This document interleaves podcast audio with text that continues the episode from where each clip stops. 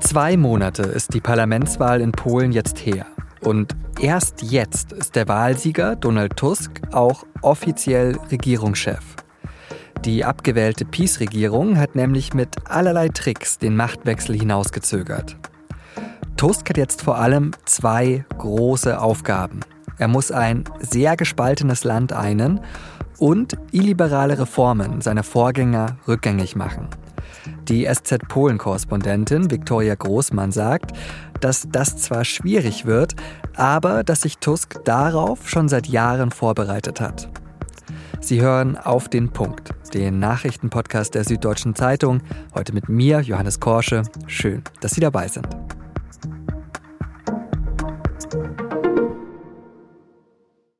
Es ist ein symbolischer Moment am Montag im polnischen Abgeordnetenhaus, dem Sejm. Unten am Rednerpult hält Donald Tusk seine Rede als neuer Regierungschef von Polen. Gerade eben hat ihm das Parlament dazu offiziell den Auftrag erteilt.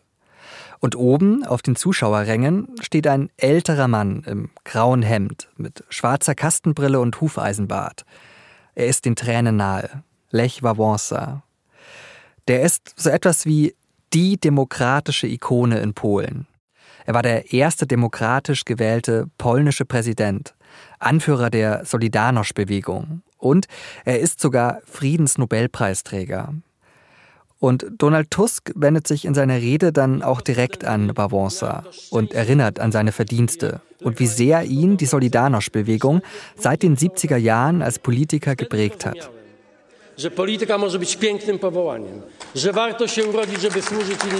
Wałęsa klatscht, zeigt den Daumen nach oben und setzt sich. Gerührt und entspannt, so scheint es. Denn wenn man so will, Achtung Symbolik, könnte man sagen, die Demokratie in Polen kann sich nach gut acht Jahren Regierungszeit der nationalpopulistischen PiS-Partei endlich wieder entspannen. Die hat in ihrer Regierungszeit nämlich unter anderem eine Justizreform durchgebracht, die die politische Unabhängigkeit polnischer Richter untergraben hat. Sie hat das Verhältnis von Polen und der E U stark beschädigt. Und sie hat jetzt nach der Wahl in Polen auch allerlei Spielchen unternommen, um den Machtwechsel hinauszuzögern. Es zeigt sich also schon jetzt, die PiS wird es Tusk nicht leicht machen. Das hat man auch am Montag direkt gemerkt. Nach der Rede von Tusk ist der Vorsitzende der PiS-Partei Jarosław Kaczyński noch ans Rednerpult gegangen.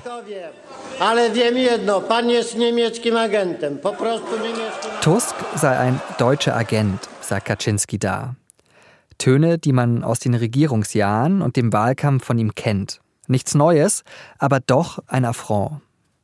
Also, wie geht es jetzt weiter in Polen?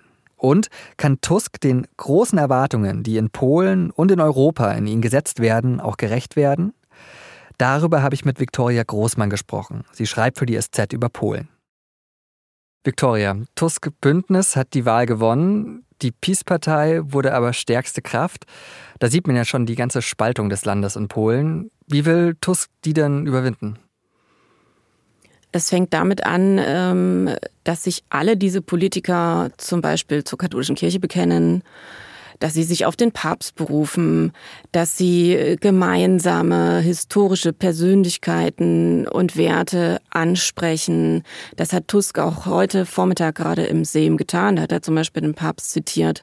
Und das hat aber auch ganz praktische Auswirkungen, insofern als die Partei von Donald Tusk, die als so wirtschaftsliberal gilt, verstanden hat, sie müssen diese sozialen Mittel, diese Sozialleistungen, die PiS eingeführt hat, die müssen sie erhalten und das werden sie auch. Sie werden das monatliche Kindergeld auch erhöhen und weiterzahlen.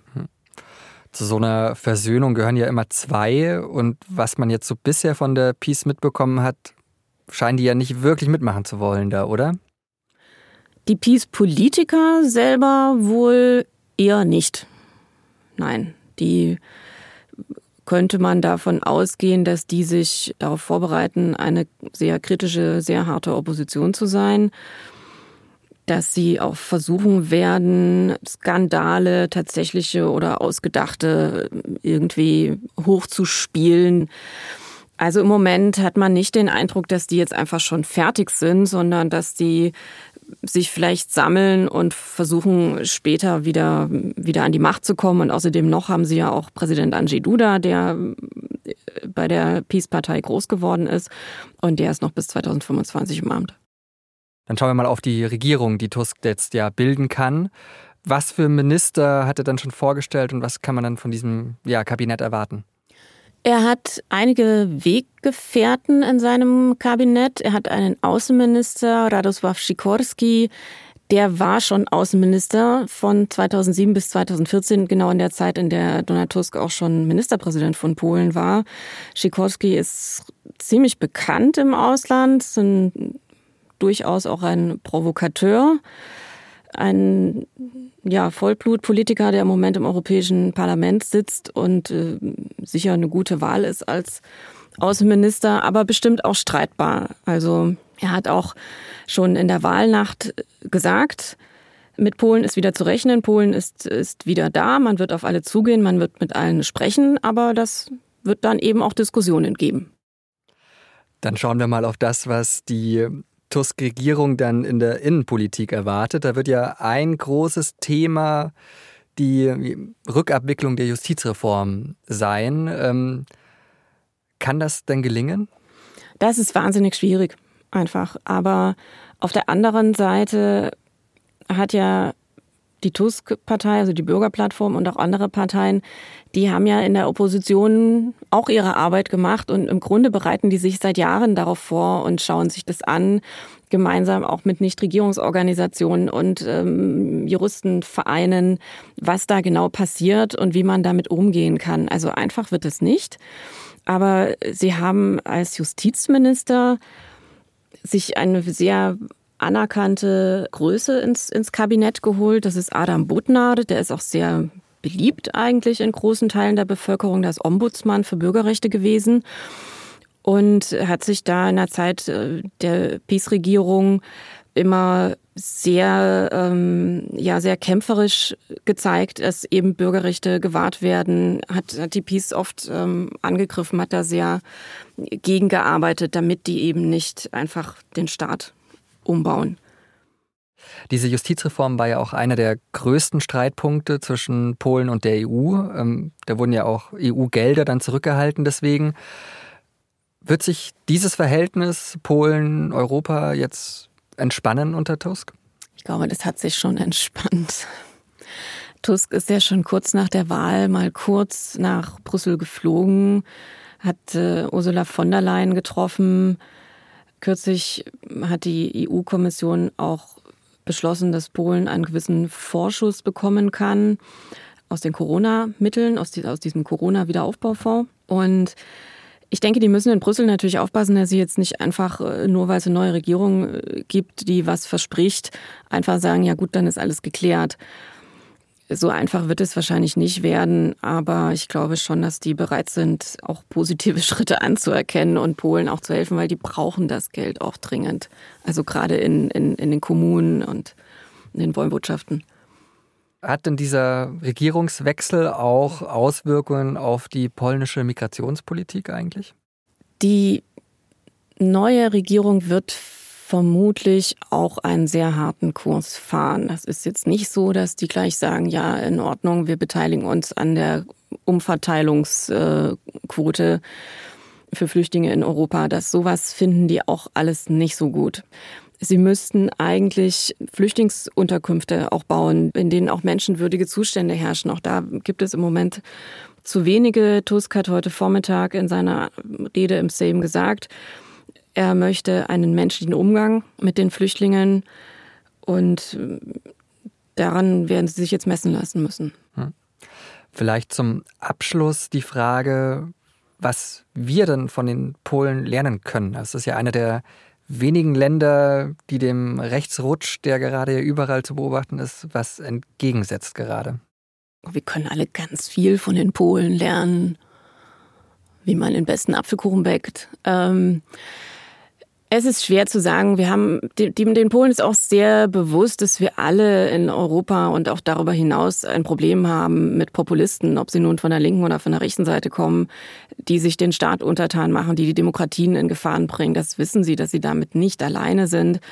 Ich glaube, dass diese Zeit unter der PiS bei vielen, dass sie eigentlich die, die Zivilgesellschaft sehr gestärkt hat, dass sie vielen vielleicht erst bewusst gemacht hat, ich möchte in einem modernen demokratischen Land leben. Vor allem sind immer wieder sehr viele Menschen auch auf die Straße gegangen und haben sich Forderungen angeschlossen, dass man eben eine Gewaltenteilung haben möchte und Frauenrechte und Menschenrechte.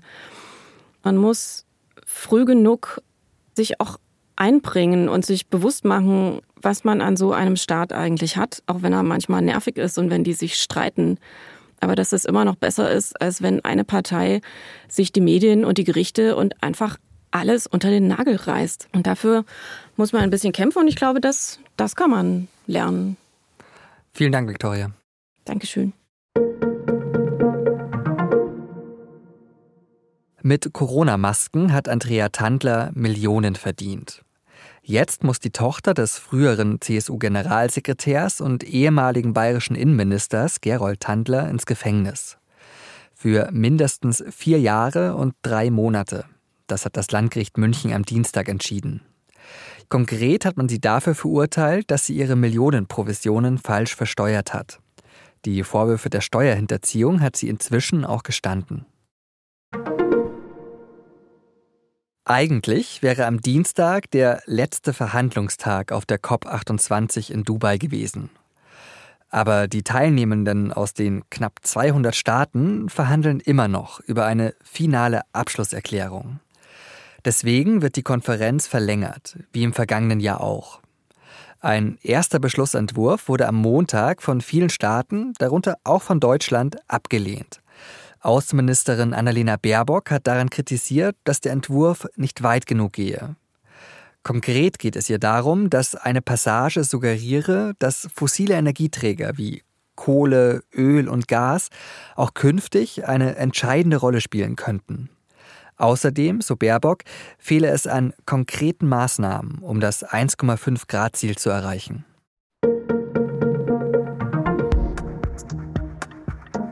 Als regelmäßiger Hörer oder Hörerin von Auf den Punkt, da wissen Sie ja, dass ich mich für Fußball interessiere. Also vor allem für den T S V achtzehnhundertsechzig München. Und deswegen hat mich schon sehr interessiert, was die Deutsche Fußballliga D F L entscheidet über den Einstieg von Investoren. Und am Montag kam dann die Entscheidung. Die Erst- und Zweitligavereine haben für den Einstieg von Investoren gestimmt. Das bringt den Vereinen viel Geld, aber irgendwie geht damit auch ein weiteres Stück Fußballromantik verloren. Naja, und wenn Sie jetzt auch nicht genau wissen, was Sie von dieser Entscheidung halten sollen, ich habe Ihnen den Kommentar meines Kollegen Philipp Selldorf in den Shownotes verlinkt. Er schreibt, es geht bei dieser Entscheidung ums Überleben und nicht um den Ausverkauf. Redaktionsschluss für Auf den Punkt war sechzehn Uhr. Produziert hat die Sendung Imanuel Pedersen. Vielen Dank dafür und Ihnen. Vielen Dank fürs Zuhören und bis morgen.